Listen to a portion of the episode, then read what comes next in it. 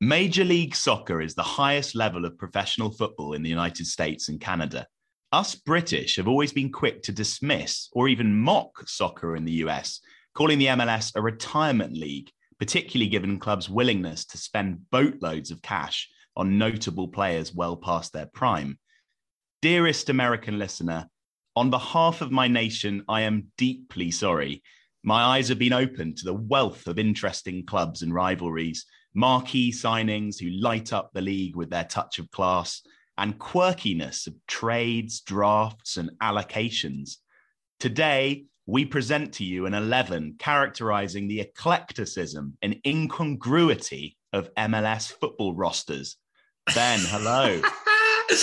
Eclecticism and incongruity on a football podcast. That has to be a first. Yeah, I'm, I'm delighted to be here talking about this league. Um, I suppose my love affair with the MLS started on video games like FIFA, where it was kind of fun to take on an unusual roster across the world and, and all the quirks and oddities of Major League Soccer. But I, I'm excited to talk about it as well today because obviously, as a podcast, we pick out nostalgic and obscure footballers and go into maybe too much much depth about them. And this research has brought up that there have been some transfers to the MLS that I had no idea about. Some players that are just etched in the back of my mind somewhere that I've been able to dig up as part of this research. It, it really is such an exciting league to look into. Absolutely. And today we're playing a 4 2 3 1, uh, picking up on some of these names that perhaps aren't the very, very best that the league has to offer. Obviously, they have the All Stars game at the end of each season where they take on a, an illustrious opponent and compile the league's best. An idea that I really wish we had here in Europe. Mm. Uh, but no, we've called this the MLS All Sorts 11. So players who perhaps slipped through the net a little bit, we didn't realize played in the league, or maybe are the best players, but we just wanted to raise awareness of their abilities yes, get in touch with us at 11 pod. It's the word, not the number. Any players you want to submit into our all sorts 11. We're all ears.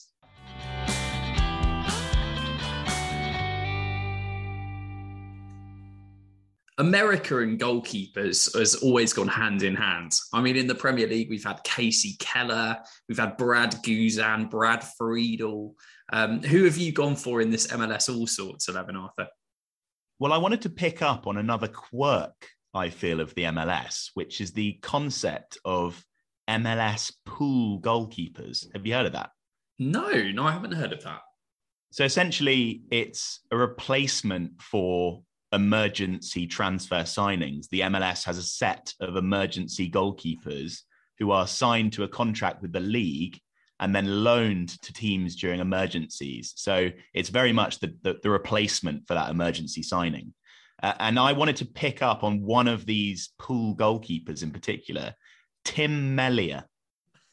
I I don't think I recognise that. No, I, I don't think I did either. But he's actually built up a brilliant career in the MLS after having been a pool goalkeeper. Essentially, he had a bit of a stop start career at clubs including Real Salt Lake and Chivas. And then he became a pool goalkeeper in 2014, during which he signed for Sporting Kansas City, FC Dallas, and DC United, none of which he made an appearance for. So he was clearly a great guy behind the scenes because he then signed permanently for Sporting Kansas City and he went on to make 202 appearances for them and counting. He's now 35 years old. Mm-hmm. Um, for his breakthrough efforts, he ousted Luis Marin in 2015 as their starting goalkeeper. And in that first season, he was named MLS Comeback Player of the Year. I, I really like the idea of a comeback player of the year. I'd like who might we see in today's game? I guess people like Christian Eriksen coming back. Yeah, that would be the ultimate um, shout. But it seems very American, doesn't it, to give awards for slightly obscure achievements? It is, but it also it also lauds players who've had really bad situations befall them, i.e., mm. terrible runs of form or horrific injuries, and and and there they are fighting at the very top again. Yeah, it's, it's a cool story actually about Tim Melia. I mean, was he ever rumored with a, a move over to Europe? I don't think really he was considered amongst that bastion of great American goalkeepers like Casey Keller and Brad Friedel, Tim Howard and Brad Guzan as well. America just has a brilliant history in that position. But no, I don't think Melia really was ever rumored with it, despite the fact that he was just one of the very, very best goalkeepers in the MLS at one stage, following the 2017 season, where he conceded a record low 0.78 goals per game. Uh, he was named MLS Goalkeeper of the Year in that year, and he earned a spot in the MLS Best 11. Um, having also won a particular favourite trophy of ours, Ben, the Lamar Hunt US Open Cup. Uh, Famously won by Roger Espinoza, of course. Absolutely. Two times. Two Oh, times. Yeah, let's not Um, forget. So yeah, I, I I wanted to bring Tim Melia to the attention of our listeners simply to to bring up this brilliant idea of, of the pool goalkeeper. It's now been kind of moved out in recent years. The league has that it's called extreme hardship, which is essentially the emergency signing. Yeah. that's a very American way of saying it. Yeah, it certainly is. I'm just trying to think if we had this pool goalkeeper kind of vibe in the UK, who would be on that list. I, I'm imagining players like Matt Gilks, Um, Yes, maybe M- Maik Taylor. I can imagine him as a, a pool goalkeeper, Paul Rachubka, that kind of name. Ulrich Schubka, he would definitely be a pool goalkeeper. Yeah, Absolutely love be it. Yeah, love that. Left back, Ben. I have gone for Lee Young Pyo. Lee Young Pyo played in the MLS. Yeah, I had no idea about this one. As soon as I saw the name, I thought he has to be in this all sorts 11. Um, an underappreciated left back, in my opinion. He made over 100 caps for his country, 93 appearances for Tottenham. And his former manager, Martin Jol, once called him the best left back in Holland during his time at PSV, um, which is a bit of a bizarre thing to say. But I don't know about you. I, I think he was quite a good player, Lee Young Pyo. Yeah, I would completely agree. He uh, played a lot in the Premier League. To play at the highest level in this country, you've got to be a pretty good player. So I think that's a pretty decent analysis of his time at PSV, to be fair. I think in on a lower level to the likes of David Beckham, Lee Young Pyo's career and his time at the MLS is very much the kind of typical story that we think of as Brits, i.e., he went to the MLS in the twilight of his career. Uh, and, and an interesting twilight it was. He spent one and a half years at Al Hilal. Um, he cited that move was encouraged by the word of God. He's a, a deeply religious person. Um, but ultimately, he switched allegiances for the Vancouver Whitecaps. Um, he signed in 2011, age 34, but made an immediate impact. He was awarded their 2012 Player of the Year awards, and he helped Vancouver Whitecaps become the first Canadian team to reach the MLS playoffs. Despite playing most of his career as a left back, he was right footed. Uh, and so Vancouver quite often used him at right back um, and made use, I suppose, of his phenomenal crossing ability that we, we probably didn't see as much as we should have done at Tottenham. And my research has taken me to discover how nice the Vancouver Whitecaps sound as a team. They have multiple fan support groups, including those for LGBTQ plus. Um, those who can't get to the games, there's a special fan support group for those who watch from their couch. They have fan groups on FIFA, and their um, prawn sandwich brigade, if you like, um, as UK fans, that's what we call it, are called the Prawn Siders. Um, they've actually named that part of their stadium. That's incredible. I definitely want to get to a Vancouver Whitecaps game. Can we do a 11 road trip I over there? I'd bloody love to go to Vancouver. I just feel like they're a very forward thinking club by the sounds of it, but also must have an incredibly committed support. One of the things about the MLS is this there's this vast expanse, obviously, across America and Canada. Um, and I was intrigued to find that I, I believe Vancouver's away trip to Inter Miami each year is the longest away trip in the MLS. How many hours do you think it would take to make the round trip from Vancouver to Miami and back by car? By car. Wow. Round trip, 29 hours. 102 hours. I'm so I know. far out. Can you imagine going with the lads with a few tinnies from Vancouver to Miami to watch the game? It's insane. Pretty big commitment. Yeah. So, as listeners will likely know by now, we always have one position on this 11 that's up for grabs. So, we get various nominations in from listeners of the show and others alike. Today, that is centre back. So, we'll be hearing a little bit later who those nominations are. In the meantime, Ben, I think you've got the other one. I do. So, whoever wins that poll on Twitter will be paired with Ronald Zubar.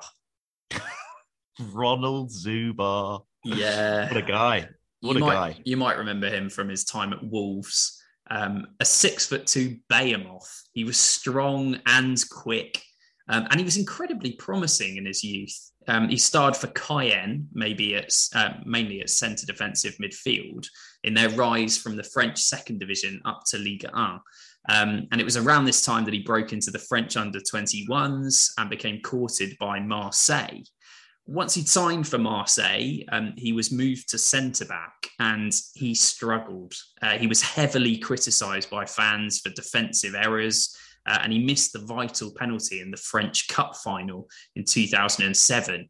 So by the time he signed for Wolves, really he was looking for an out and somewhere to improve the fortunes of his career. He was brought in uh, to a club battling relegation in the Premier League. Um, and he would often play as a right back. Um, obviously, had an awful lot of defending to do during that time, so it really tested his confidence. But largely, from what I can read online, fans seem to like him. Um, I don't think they saw him as the most talented footballer in their roster, but certainly one that was likable and always gave his all. Arguably, however, the most successful spell of his career and the reason he's made this MLS All Sorts 11 um, came uh, between 2015 and 2016 when he signed for New York Red Bulls. This is a, an interesting team, um, really, because of their sponsorship deal and their ownership from Red Bull. Um, obviously, it's a franchise, it includes Salzburg, Leipzig, who next, Arthur? It could be Red Bull Grimsby. We never know, but certainly Red Bull's influence on football is growing. Um, and this is probably one of the most noteworthy teams. I think in the MLS, a lot of the players that spring to mind for us as Brits have probably had a spell at this club. Thierry Henry, Shaun Wright-Phillips and his brother Bradley, Juan Pablo Angel. Um, this is a very much one of the sort of glitz and glam MLS sides, really. Um, and so it's important to remember that. And, and Zubar was, was right at centre back in the heart of their defence. In Zubar's first season, uh, he helped Red Bulls to a conference title, uh, and that was under new Leeds manager Jesse Marsch. He made oh. 17 appearances at centre back that year, scoring twice. Uh, and in his second season, he actually delivered another conference title. So it was a really successful period that Zubar was there for. The fans loved him, um, not least because he scored in the Hudson River Derby. Um, and he loved his time in the US, saying the MLS has nothing to envy at some European championships. Sincerely, I did not waste my time. And, actually, in a lot of the interviews that I've read from these obscure players talking about their time there, they always comment on how tough the league is and the fact that perhaps this British reputation that it's almost a league that you retire into, a retirement home, is really not true. Yeah, I think that's a really fair point. And Zubar actually is one that I have quite fond memories of from when he was in the Premier League. I thought he was a decent defender. I don't quite know why he had this reputation. Perhaps it sort of springs from that Marseille cloud that he left under. I also find it very interesting that he has, apparently, according to Wikipedia, a call up for the Guadeloupe national team, but no appearance, which I found a bit bizarre, considering this is a player who played for French youth teams and France. I mean, yes, he was kept out of their national side, but you imagine that would be a bit of a step up for a player from Guadeloupe. Yeah, I noticed that and I was surprised too. I mean, I did happen to research other Guadeloupean players, and the only one I found that I'd heard of was Dimitri Foulquier, the ex Watford right back. Um, so, uh, unless maybe Foulquier was keeping Zubar out of the Guadeloupe national team, in which case that would, really would be an indictment of his career. Unbelievable. I'm pleased you brought New York Red Bulls into this 11. Very interesting side. There's a rivalry with another franchise, really, in New York City, part of the City Group. So it's an interesting clash between two very, very big organizations in one city. Totally. So, right back, Arthur, who have you gone for? Rod Fanni. One of my favourite names in football, it must be said. Good old Rod. We haven't had him in a team yet, and that surprises me. We've been looking for uh, every opportunity to to bring him into the fold, and here it is. And I actually really like the idea of him and Ronald Zubar lining up alongside each other, given Rod Fanni, for much of his career outside the MLS, was a right back and he played at centre back for Montreal Impact. So I find the versatility between those two, ability to play right back or centre back, pretty crucial, I think, to this 11. Yeah. Um, Rod was signed when 36, which really does propagate the idea of European footballers kind of putting themselves out to pasture in the MLS. Mm. Um, but he backed that up by playing 90 minutes and keeping a clean sheet, despite not having played for 10 months and only 12 days after signing. Uh, he played against Toronto. He managed to keep Jozy Altidore and Giovinco at bay, uh, two absolutely quality strikers. I think Giovinco was a bit of a watershed moment in my mind in the MLS. This was a player who, in his absolute prime, playing for Italy, one of the best attacking midfielders in the world, I would say, signs in the MLS, becomes probably the highest paid player in history in the MLS. Um, and I thought that was a, a, a sort of changing of the guard moment. Rod Fanni was solid in his first season, but sadly, Impact chose not to extend his contract due to strong competition at centre back. Um, injuries, however, brought him back into the fold under the management of countryman Thierry Henry in 2020 uh, before he retired at the end of that season. He accumulated only five caps internationally, despite the fact that at Marseille, he had an incredibly successful career in France. He won the Trophée de Champion in 2011 and the Coupe de la Ligue in 2011 and 12 with Marseille, and was twice named in Liga Team of the Season with Rennes in 2009 and 10. And I just felt he was an immensely successful right back, but he was kept at bay playing second fiddle to Bakary Sagna, which is kind of understandable. Sagna, a very successful defender in his own right. I just found it quite funny, therefore, that he played at Montreal at the same time as Sagna. That meant that despite Fanni playing the majority of his career at right back, he was deployed in the middle at Impact. Uh, and that meant that the two could finally play alongside each other rather than compete. And together, despite the fact that they were pretty old, they were an incredibly successful pairing at the back for Montreal. They improved their defense markedly I also thought the inclusion of Rod Fanni in an 11 gave a really good opportunity to crack out some of the great footballing names. Uh, I think you've bought a couple up before, I think, so. but I don't know which ones you bought up. So I'm gonna I'm gonna say a few. Mirko Dickhaut, a former Frankfurt and Bochum defender. Um, we also have former Aris Thessaloniki midfielder Juan Todger. Then there's uh, then there's 61 cap Paraguay international and two World Cup appearance cheeky ass. In fairness, that one's probably pronounced Arche, but anyway. And then there's Fabian Assmann. I think Fabian Assmann might have been the one that you uh, you drew our attention to I before. Just, it's so immature, but I love it and I can't get enough. You're an ass man. I'm an ass man. That's right. I, Rod Fanni, I, I never knew he played for the MLS, but for me, that's a great pick. He encapsulates what we mean by all sorts. He is kind of that random player that people know about who's actually had a reasonable, pardon the pun, impact during his time in the MLS. It was interesting to read just now that he did have a loan spell with Charlton. That was a real did he play there moment.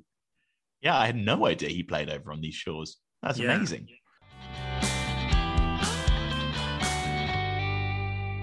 Red Bulls have given up five, and here it's in off the post. Rod Penny, a beautiful service from Saphir Taider. Goal! Half time and a little bit of a history lesson. Mm. I wanted to just quickly pick up on the word soccer and where it came from. Do you know, Ben? I don't know. So it came out of the slang use of the word association with younger players adding er to most things. So if you surfed, you were a surfer. Okay. Or if you played golf, you were a golfer. If you played association football, you were an, a, a sock and that later became shortened to soccer. Ah, That's where it comes from. that's interesting. Well done for finding that.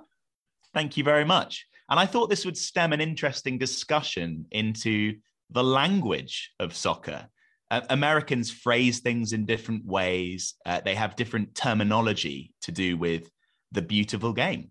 And I thought some of these terms are, in my mind, rubbish. Some of them should absolutely replace the vernacular that we have in this country. I think they're brilliant. Hmm. So the first term is their term for nil nil, which is a shutout. I think that's brilliant. Yeah, I, I I like that, and actually, I'm pretty sure I've heard that on these shores as well. Um, so if it's come from America, then great. More of those, please. Shutout makes perfect sense to me. Because a nil nil draw, a goalless draw, it just, I mean, we just we don't know how to how to phrase these things. And shutout, you know, you've you stopped the opposition scoring, you've you've kept your goal intact. I think it's I think it's great. Yeah, I mean, shut is the opposite of open, right? So It rather is. than the goal being open, it's been shut. Um, Absolutely. Go MLS. And then the second one, winningest. No. What No? what's that? I, I read that once. What what do they even mean by that? the team that's won the most times or the individual that's won the most times. I think it's genius because No. although it's not a word and it's made up, it should be a word because how what do we say in this country? The team slash individual with most wins. Like, is there another way of saying it? Ah, most decorated. I mean, that's that's so long. Yeah, that I suppose that that's a little bit DIY SOS, isn't it? Um, win, no, win, winningest sounds horrible. So what would I you say? sounds right. Michael Phelps is the most winningest No, it negates the the need for using most. So Michael Phelps is the winningest athlete in, in Olympics history. Wait, no, it's making No? my skin crawl. No, I don't like that at all. I like it. Okay. I'm doffing my cap to you, the MLS. Next one, which I do find absolutely bizarre, is for header. I gather they say headshot, which is No. like a sniper putting a hit no, on no, you. No, no, no, no. Don't like that at all. Um, Is it a but foot shot from outside the area? I, I suppose header is a little bit weird because you don't call it. Uh, it- by that token, a shot should just be a footer. But headers and footers we tend to save for like Microsoft Word documents, don't we? Yeah, we here do. in the UK. This is true. Um, This is so true. no a headshot. That's not. That's not. Not right. having that. No, Not having that. What would I mean if I said riding the pine, Ben? Riding the pine. Is that? That's really difficult. Is that when you go you go up for a header on someone's shoulders? That's an interesting idea. You no, ride it's their not. spine. You ride the spine, riding the spine. no, it's it's if you sit or remain on the bench throughout the game. So you're riding the pine. of the Riding the, pine. Okay, yeah. I, I suppose we I don't quite- really have something for that, do we? I don't think we have the necessity to to talk about a player remaining on the bench for the entire game. But if we did, No. Yeah. riding the pine, I think we're gonna we're gonna make that make that a thing. Riding the pine. Yeah, I like that. I suppose the the sort of Federico Macheda type would have been riding the pine for most of his career. I can get on board with that. Yeah. Good. Uh, and then steal for a tackle. No, that's so basketball. I don't like that at all. I suppose the only thing you could say is would a steal incorporate interceptions as well as tackles? Yeah, I think aren't they largely the same thing? Mm, no, I'd say a tackle has some sort of impact about it, whereas an interception is like a loose ball or you latch Oh, onto as it like before cut someone out, yeah, cut out the pass. Yeah. that's a, that's a good point. But also tackle historically is is is fishing or your willy. Yeah. So That is that is true. Yeah. We've had a lot of that in this episode so far, haven't we? I, am not sure about steal because I think steal implies that something belonged to you. And Well, I think possession we're all, did belong to. we're all in shared shared ownership of the ball for that moment No, in time. I, I think in that moment of the time, they did have possession of the ball. But Literally. it was only temporary. I, I, I think if the if the player visited the MLS headquarters and went into the locked cupboard and took the ball home with them, then that would legitimately be a steal. Otherwise, I'm quite happy to call it a tackle. Good. Okay, understood. And then guard for Mark. Ooh, I'm uncomfortable with this one simply because guard is implying that you're kind of you're on their side and you're trying to Hmm. look after them in a sense, I- but you're actually you're actually trying to uh, take them out of the game in a sense. I think I quite like that because I I suppose you are guarding against them threatening your goal, and yet to mark, what does that actually mean? Other than give them a judgment on how well they've done in a test. Yeah, or, or leave an indelible mark on their their future. This is very true. I, and So I don't think it means either of those. So, so you're happy to go with with guard. Yeah, oh, the only thing I would say I'll is I wouldn't, steel. I wouldn't describe I wouldn't describe a, a striker like a Jan Aage Fjortoft as a guardsman, whereas I could That's true. describe him as a marksman. That was that would be my only concern. But I do quite like guard. Yeah. God bless America. The only thing I was going to bring up after is obviously soccer is what it's called out in America, the MLS. One thing I couldn't help but notice, I was pointed towards a tweet about this. More than half of the teams that currently play in the MLS have the initials FC in their name. Yeah, that is a bit bizarre. I'm not sure I really understand that. As we said, soccer is an abbreviation for association football. And so it's stem it's a nickname for football. And so I think they can formally have football in their name, but still call it soccer. Interesting one though. Perhaps a dose of hypocrisy.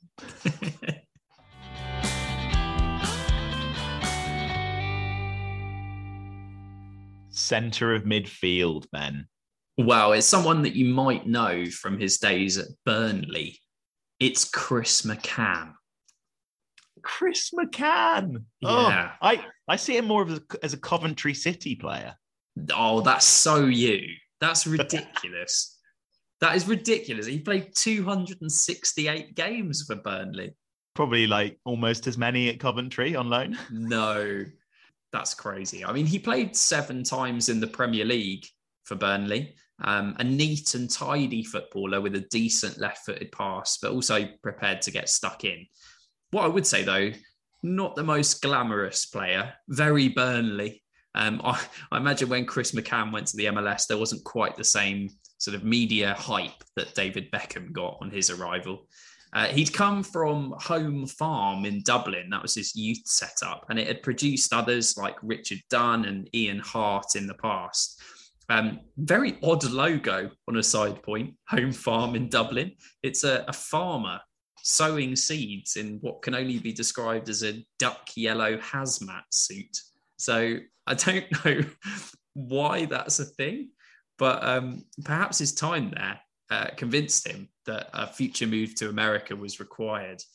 The MLS is an ever expanding franchise rather than having promotion and relegation. In fact, it will have grown from 10 to 29 teams by the 2023 season. And one such new joiner came in 2017, and this was Atlanta United.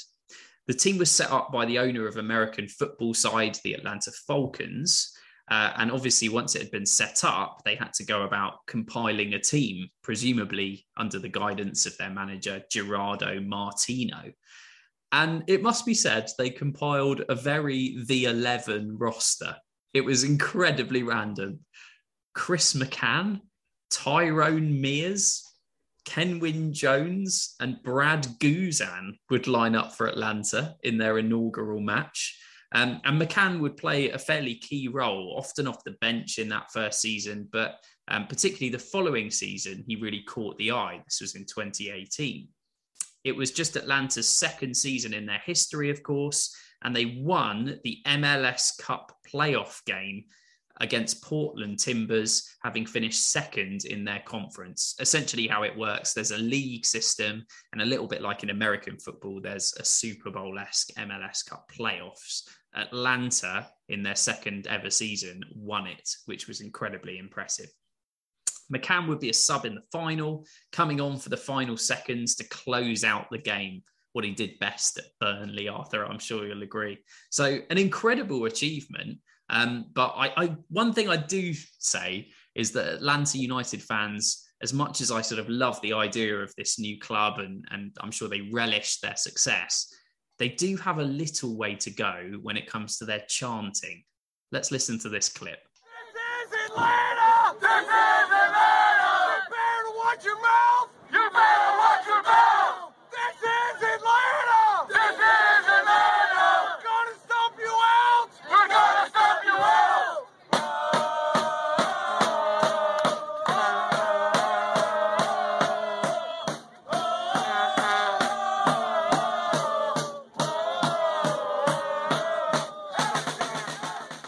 Yeah, um, yeah. Uh, uh, what is he hitting?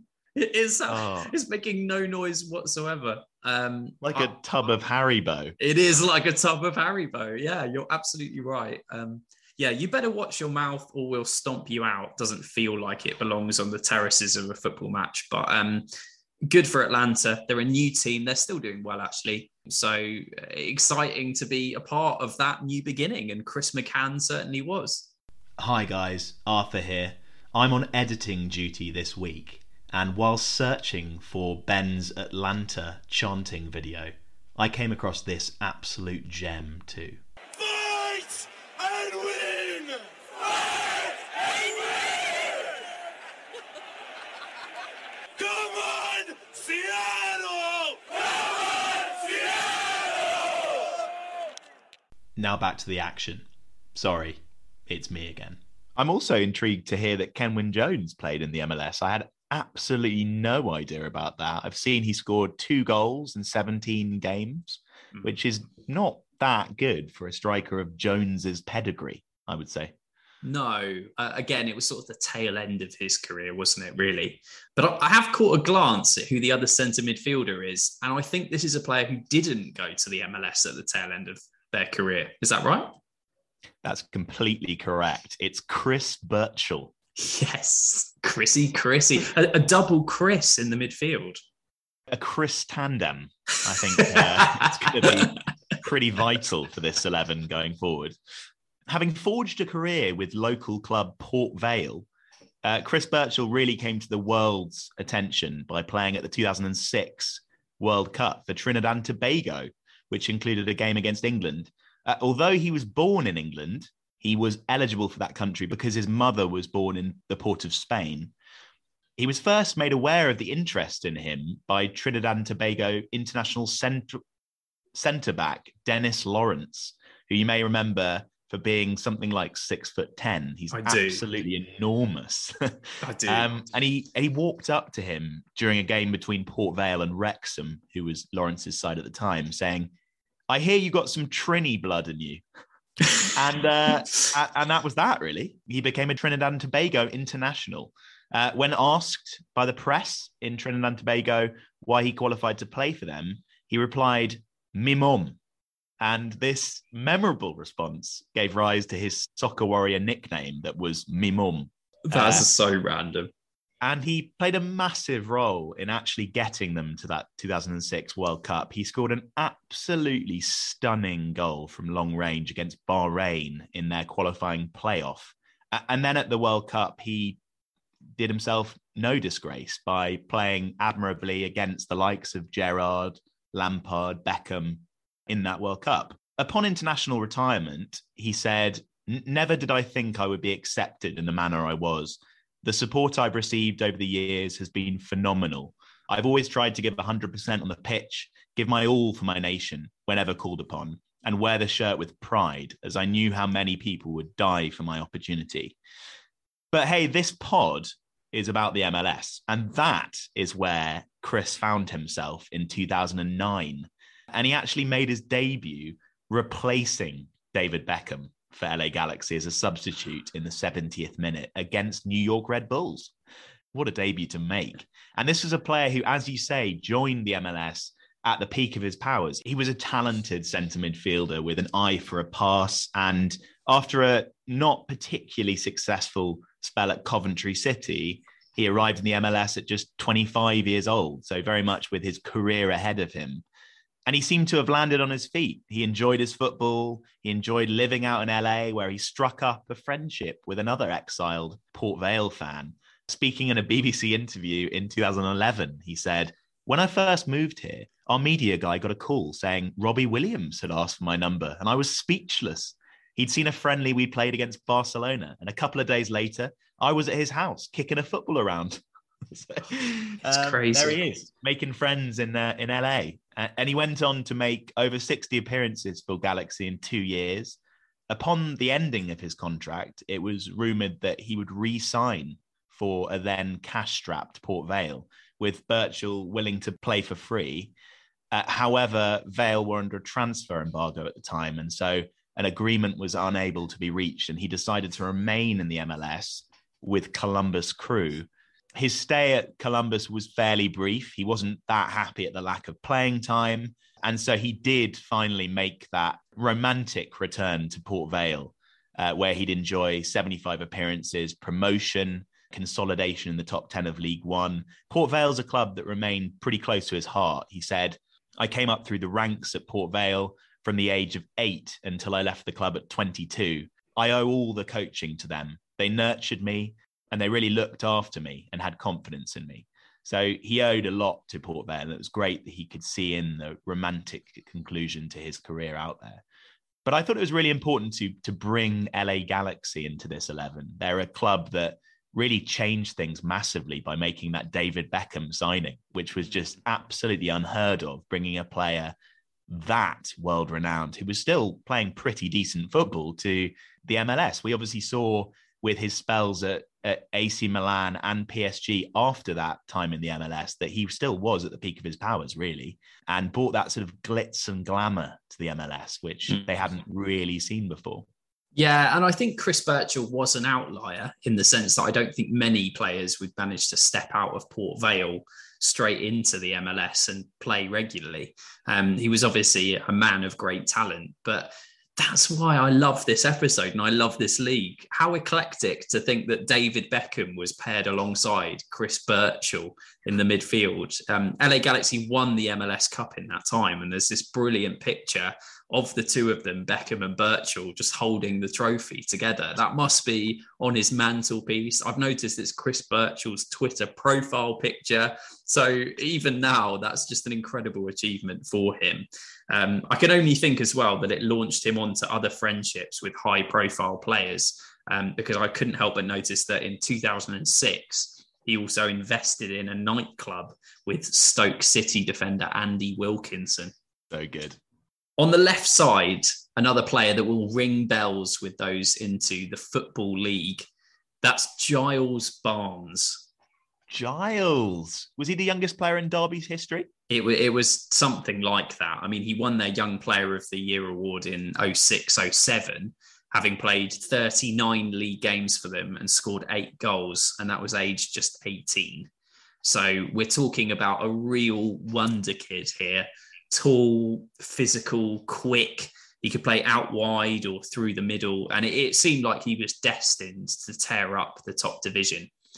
He would actually, in the end, suffer from a number of injuries. He would have a number of loan moves which failed, uh, and he would end up playing in the MLS, aged just 23. So, again, this is another player who's arrived in America perhaps a little bit before others might expect him to it was the MLS that really revitalized his career. And for Giles Barnes, anyway, became the foundation of his successful life as a footballer. Um, he would move to the Houston Dynamo, a team nicknamed the Orange Crush. And the Dynamo were, by all accounts, not that great during that time period, but it allowed Giles Barnes to get confidence and to absolutely thrive. Uh, he won their MVP award in 2014, uh, and he wrapped up 34 goals across four full seasons, um, ending up playing for the Jamaica national team as well. He said it's very appealing to a lot of people, the MLS. I think everyone realizes what this league has got in potential. It's got the potential to blow up beyond what some people can even imagine. And when it does, that's when the money will come. Um, so, again, another footballer who's got a really positive outlook on playing football out in America. And uh, in many ways, it, it made him, uh, it, it, prolonged his career and it, it catapulted him again into competitive football. He played a further two seasons in the MLS, one with the Vancouver Whitecaps uh, and one with Orlando City.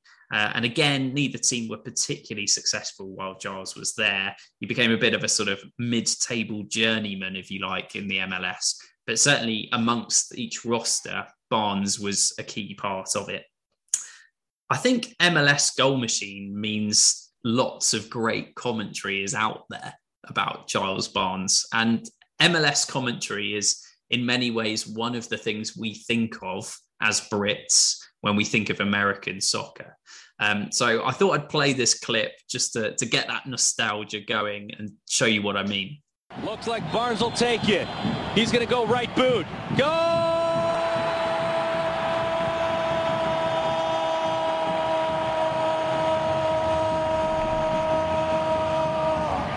And that looks like it was going in the moment it left his boot, and that's why I called it. It's so good. I just wish Martin Tyler would do more of that on Super Sunday. It sounded like that commentator was about to choke when he did it. And of course, it, Yeah. it brings back memories of me of that famous John Arne Riise goal with release the Kraken. Of Um, course. Yeah. I, I saw actually an interesting uh, one for a Carlos Vela goal as well. That was the, go- the commentator basically did a natural progression from like Vela was doing some brilliant dribbling for LA Galaxy, Hmm. and he got into the box and rounded the goalkeeper, and the commentator was like, "Vela, Vela." Vela, Vela, Vela, Vela, Vela, Vela, Vela, Vela, that kind of thing. You're like, oh it's great. I love it. I love it. I just wish our commentary over here in the UK had as much character. but yeah, Giles Barnes, welcome to the 11. The MLS All Sorts needs you on the left side of midfield. It really does. And on the other side of the pitch is Lloyd Sam. Did you know he played out there? I actually did. Um, I I know he played for Leeds, and then I thought he did. might have gone to the Galaxy as well. No, he wasn't LA Galaxy. Uh, in this country, it was predominantly actually Charlton and Okay. then Leeds. You've done a bit of a me there. I have. I picked he- out the weird he- one. You have because he, he played a hun- over 100 times for Charlton, and for Leeds, it was a couple of not particularly successful seasons. Um, at Charlton, he was an England under 20 international. Uh, he got one cap and one goal uh, and was briefly a Premier League player before relegation consigned him to the Championship and League One. He was a player with a varied set of skills. He regularly used his dribbling ability to get in behind left backs and create chances for others. Uh, and he also had a bit of a penchant for cutting inside. Uh, he certainly created more goals than he scored, I would say. His international career was a bit bizarre. Uh, there were lengthy talks between the Ghanaian officials and the English FA in 2011 about him switching nationality to the country of his parents' birth. Uh, and this eventually led to just one cap in 2015 as a sub in a friendly against Canada. I can't help but feel they could have got a bit more out of Lloyd Sam, Yeah. uh, Ghana. I remember him being quite an exciting winger. very much an exciting winger. And that's the reason why his arrival across the pond after his disappointing spell at Leeds was so exciting for the MLS. He had seven MLS seasons in all. I'm going to give you the stats here 149 appearances, 10,141 minutes, 25 goals, 34 assists, a solid output, I would say, for Yeah. a quality player.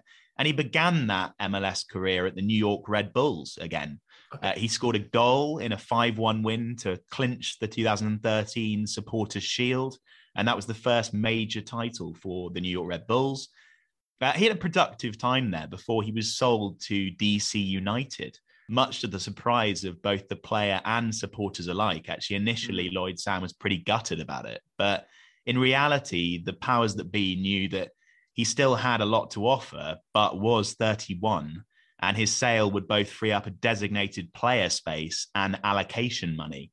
Just to go over a bit of that terminology for British listeners, the designated player rule, uh, nicknamed now the Beckham rule, means that teams can sign up to three players that would be considered outside their salary cap.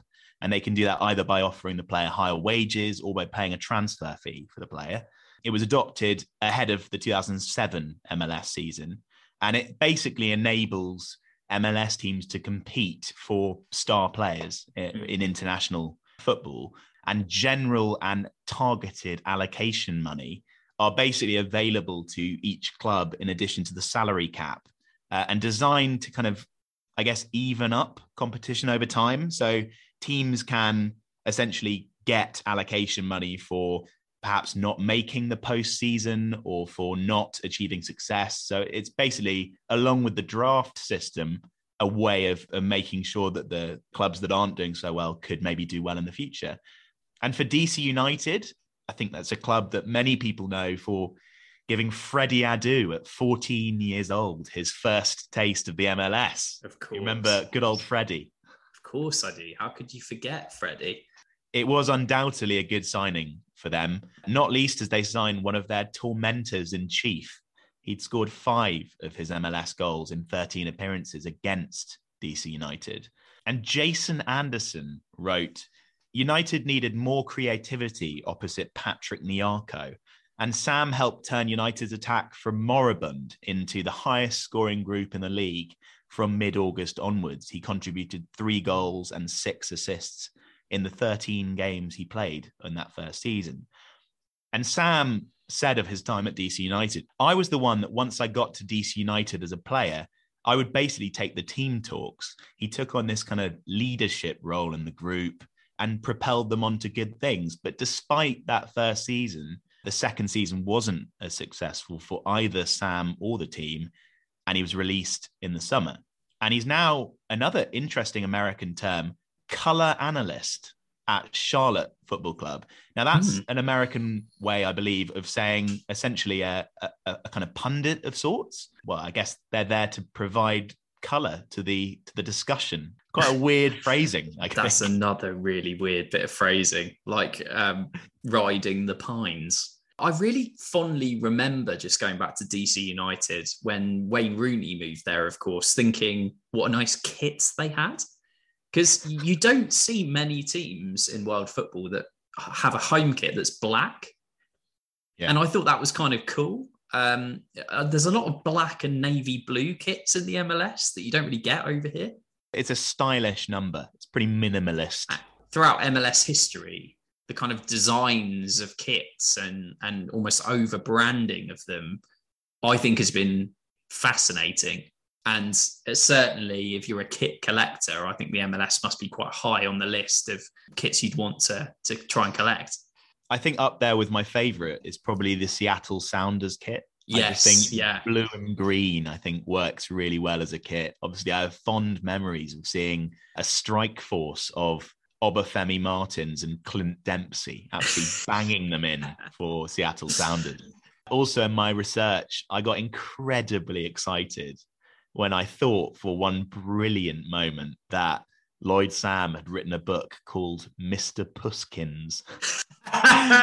but devastating, I found out that was written by Sam Lloyd. Oh, no. Who's playing behind the striker? Yeah, in a sort of central attacking midfield role today, we have Anders Limpar. Okay.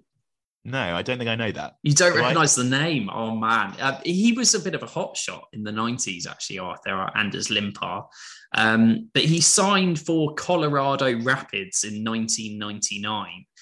And it was a bit of a graveyard shift for him after a successful career. Um, he played most notably in the Premier League, a quick, sparky player with an eye for a pass. He, he played for Arsenal between 90 and 94, and Everton between 94 and 97.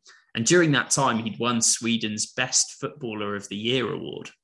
So, quite a high caliber player, um, probably before the time of someone like that going over to the MLS and it being big news, but certainly someone that was gracing the shores and, and adding to the profile of the league. He was 33 when he joined the Rapids, um, but showed every bit of his class, converted from a winger to a central midfield position uh, because of the fact that his pace had gone, essentially. Uh, in 36 league games, he scored three goals and registered 15 assists for the Rapids. Uh, and that was despite a spate of injuries. He added creative flair and experience to the team. He managed to secure the best assist per game ratio in Rapids history.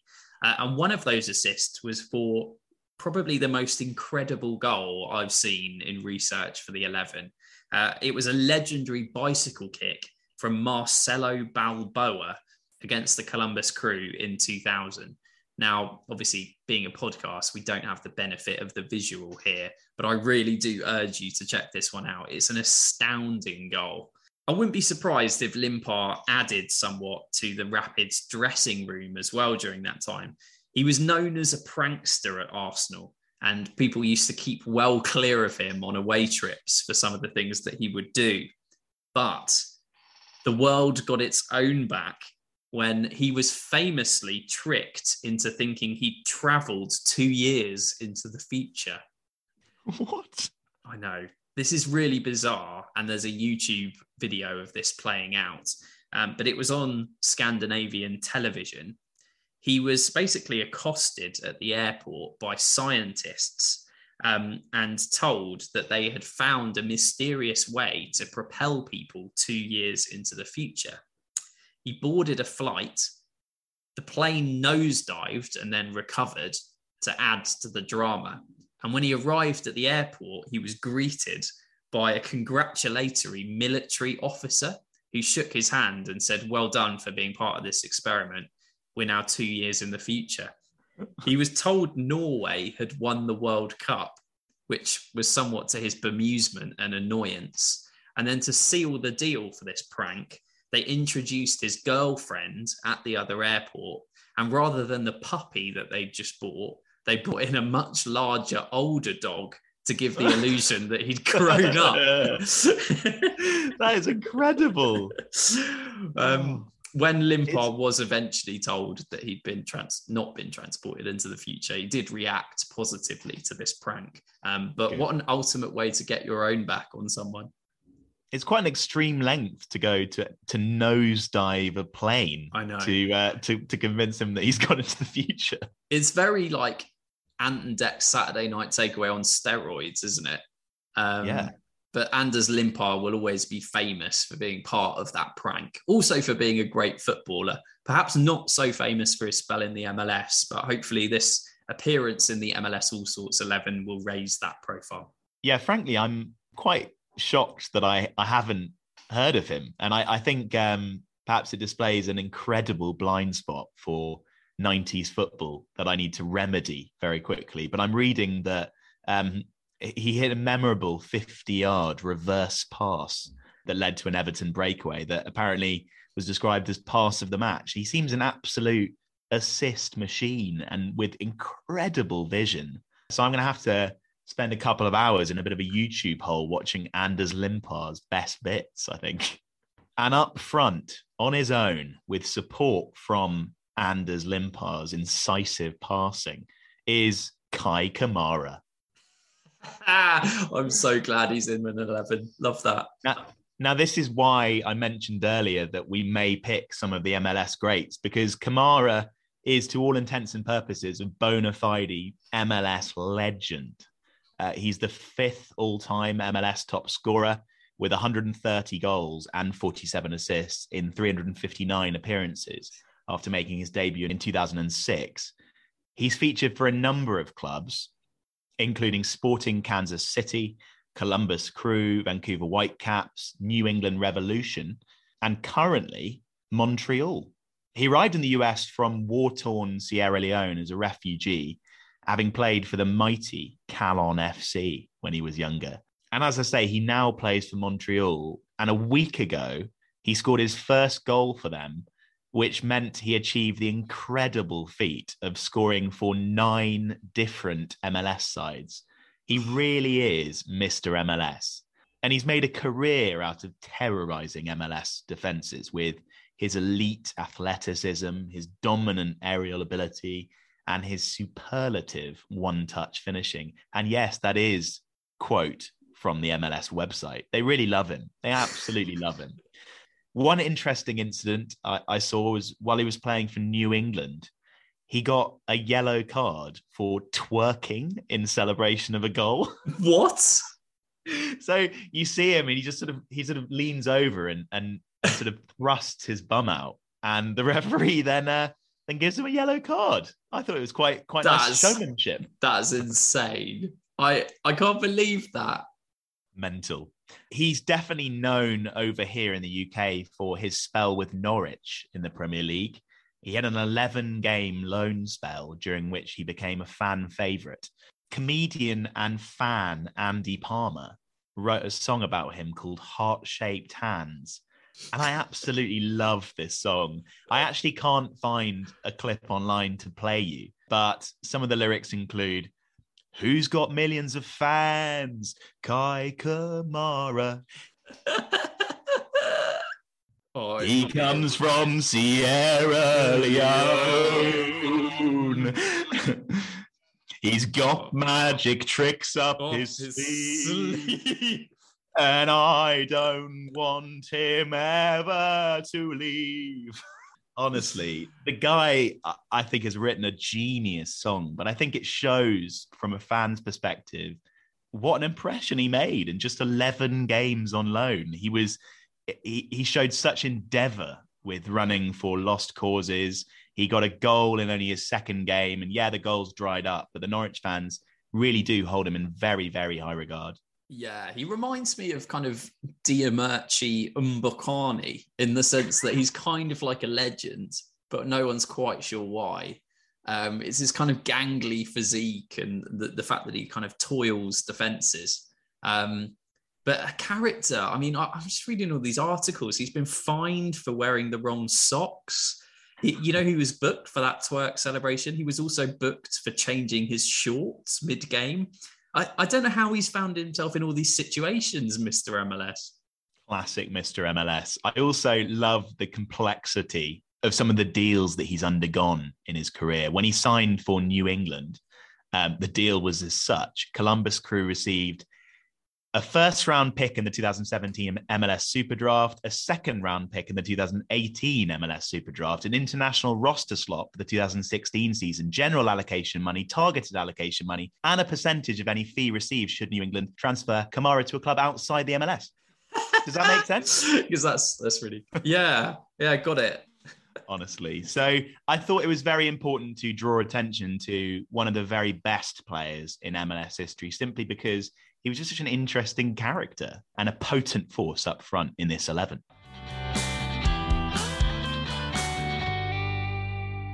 Birchall, chance about the galaxy in front. Bang. It's time to decide that last slot in today's 11. It's centre back uh, and it's up for grabs. We have a couple of nominations. First up, a nomination from MLS Now, a podcast that discusses all things MLS, all of the teams, all of the matches. Please do tune in to check out their content. They've sent in this nomination. Hey guys, Gavin here from MLS Now podcast. Uh, thanks so much for inviting me to submit a clip. I mean, I really like the idea of the segment. Uh, so let me just get straight into it. I am walking my dog, so sorry if you hear a bit of background noise. Uh, my apologies there. But yeah, so so my nostalgic center back that I want to submit is Seattle Sounders and uh, Inter Miami former center back Roman Torres, the Panamanian center back. Man, was he so frustrating to play against for MLS teams. He really gives me some some great nostalgia great performances in MLS Cup final 2016 and 2019 for Seattle Sounders. Uh, two big wins for them. He was a big part of those matches. Also played a lot for the Panamanian national team, over 100 caps. So, so really good center back. And whenever I think of, of MLS center backs, he's one that pops in my mind. Just so consistently good, so hard to play against. And he's a more recent one Uh, moved to Seattle in 2015, got traded to Inter Miami in 2020 before returning back to Seattle later that year because of a failed trade to, to Inter Miami where it just didn't work out. So yeah, I really like this segment. Can't wait to listen to the pod. Thanks, guys. Yeah, great pick. I actually I think I remember him from from England playing against Panama, Yeah. being one of their most renowned players, really, and thinking, yeah, he's a pretty good centre back. And didn't he play for Panama until he was like 38 or something? He's got an incredibly iconic look. Um, and I was vaguely aware he played his football in the MLS, but exactly the sort of player that needs to play alongside Zubar in this all sorts 11. Thank you so much for that nomination. Uh, and another one has come in from Jessica Charman. Uh, Jessica is the radio color commentator on WFNZ, uh, focusing on Charlotte FC, one of the newer teams in the MLS. Uh, she's also a Reading FC fan, so great to get her involved. Does that mean she therefore works with Lloyd Sam? Because I think he's associated with Charlotte FC. I don't Maybe- know, mate. Maybe she can get she can get a nomination from Lloyd as well. Do check out her page on Twitter, Jess Talks Footy, uh, and for now, a nomination for a centre back. In the seven years or so since I started following MLS, there have been very few centre backs that have both inspired me in moments but also infuriated me so incredibly much. Argentine Leandro González Pírez both impressed and left me pulling my hair out every second during his play in MLS in the three years he spent with Atlanta United and Inter Miami. In 150 regular and playoff matches, González Pírez scored five times, had 11 assists, won countless duels, and plenty of nose bleeding runs, loved to wind up from the back, get out of position. Oh, and of course, won an MLS Cup with Atlanta United. So, yeah, pretty incredible accolades for a centre back, but he also picked up a staggering 54 yellow cards. I'm all for centre backs getting stuck in, committing smart fouls. It's part of their job. But with this player, it's the decision making that often causes these yellow cards. Dissent, cheap fouls, poor decisions, just shocking, really. Death, taxes, and an LGP yellow card. As I said, an incredible player, loads of talent, but equally infuriating. Do you know what? I don't, I can't say I know that player, but I think that's exactly the sort of player that should be in this 11. So delighted that they're in the poll, Arthur. Absolutely. And joining those two in the poll will be Darren O'Dea. Oh, he played for Reading.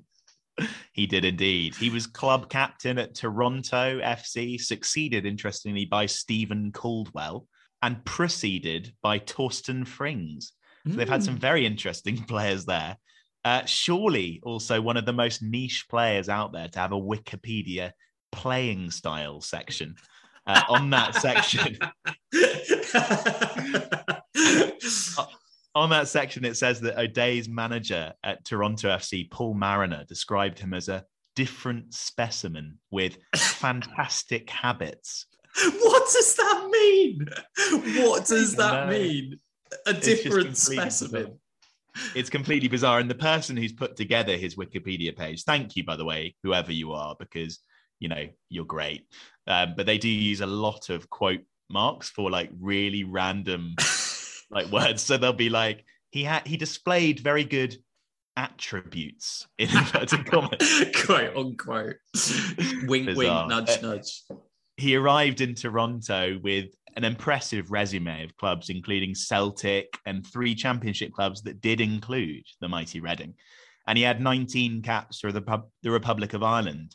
That made him Major League Soccer's highest paid non designated player. Uh, and that meant that despite the fact that he was impressive at the heart of defense for Toronto as they fought near the bottom of the league, his high salary meant that Toronto just couldn't really afford to keep him after that first season. So he headed off to Ukraine, and the rest is history. Brilliant. Fantastic. And just to complete that four, I've gone for Oguchi Onyewu. Oh, a he was he was one of the one of the best US defenders. I Yeah. remember a brief stint at Newcastle. I think. I thought it would be good to get an American in there. Um, a six foot four Amazonian, imposing, super athletic centre. Amazonian Ben. I've got an issue with this. I believe that's that's like that's a term used to describe like women, isn't it? I don't know. He's as big as the Amazon, Arthur. That's what I'm trying to say.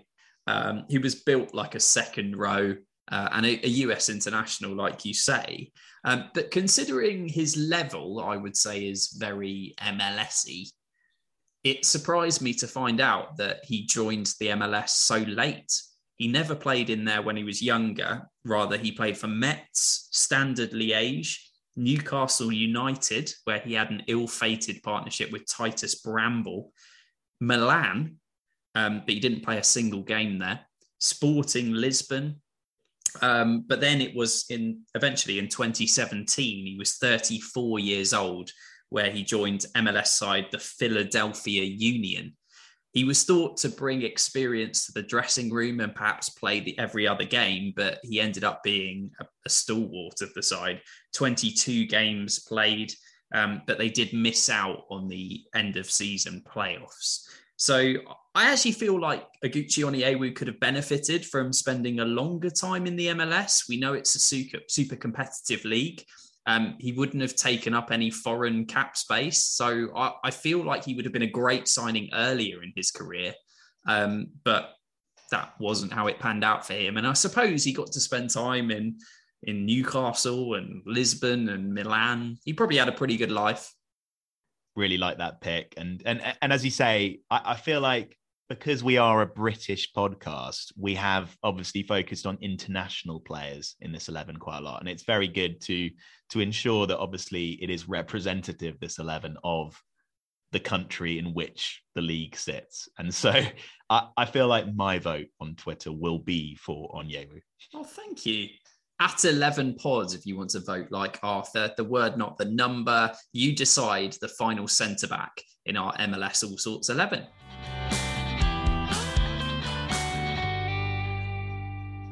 On the bench, just one name that I thought needed to be brought up, and it's Brit Dom Dwyer. Oh, he was in the MLS pretty much his whole career, wasn't he? He was, and a former Norwich City youth player. I just felt seeing as he spent such an, an enormous amount of time with clubs, including Sporting Kansas City and Orlando City, scoring 85 goals for them combined. Phenomenal output for the Staines born striker.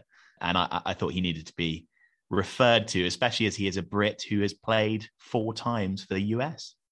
Love that. I wanted to get in a player who played for the Portland Timbers. Um, in case you don't know, Arthur, their goal celebration is pretty iconic. They have a big lumberjack who uses a chainsaw to cut a log to celebrate each goal. Um, and someone who would have been part of that, or party to it at least, was Liam Ridgewell, who played for Portland for a number of years.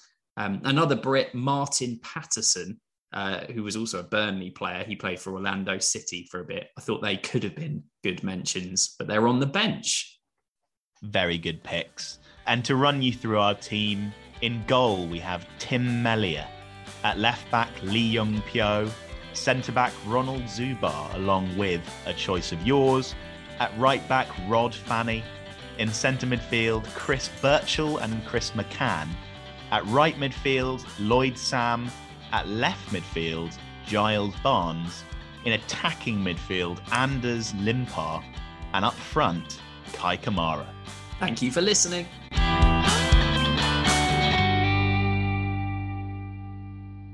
I just wanted to mention to you that um, the MLS 2022 Super Draft, the first yeah. pick was Ben Bender.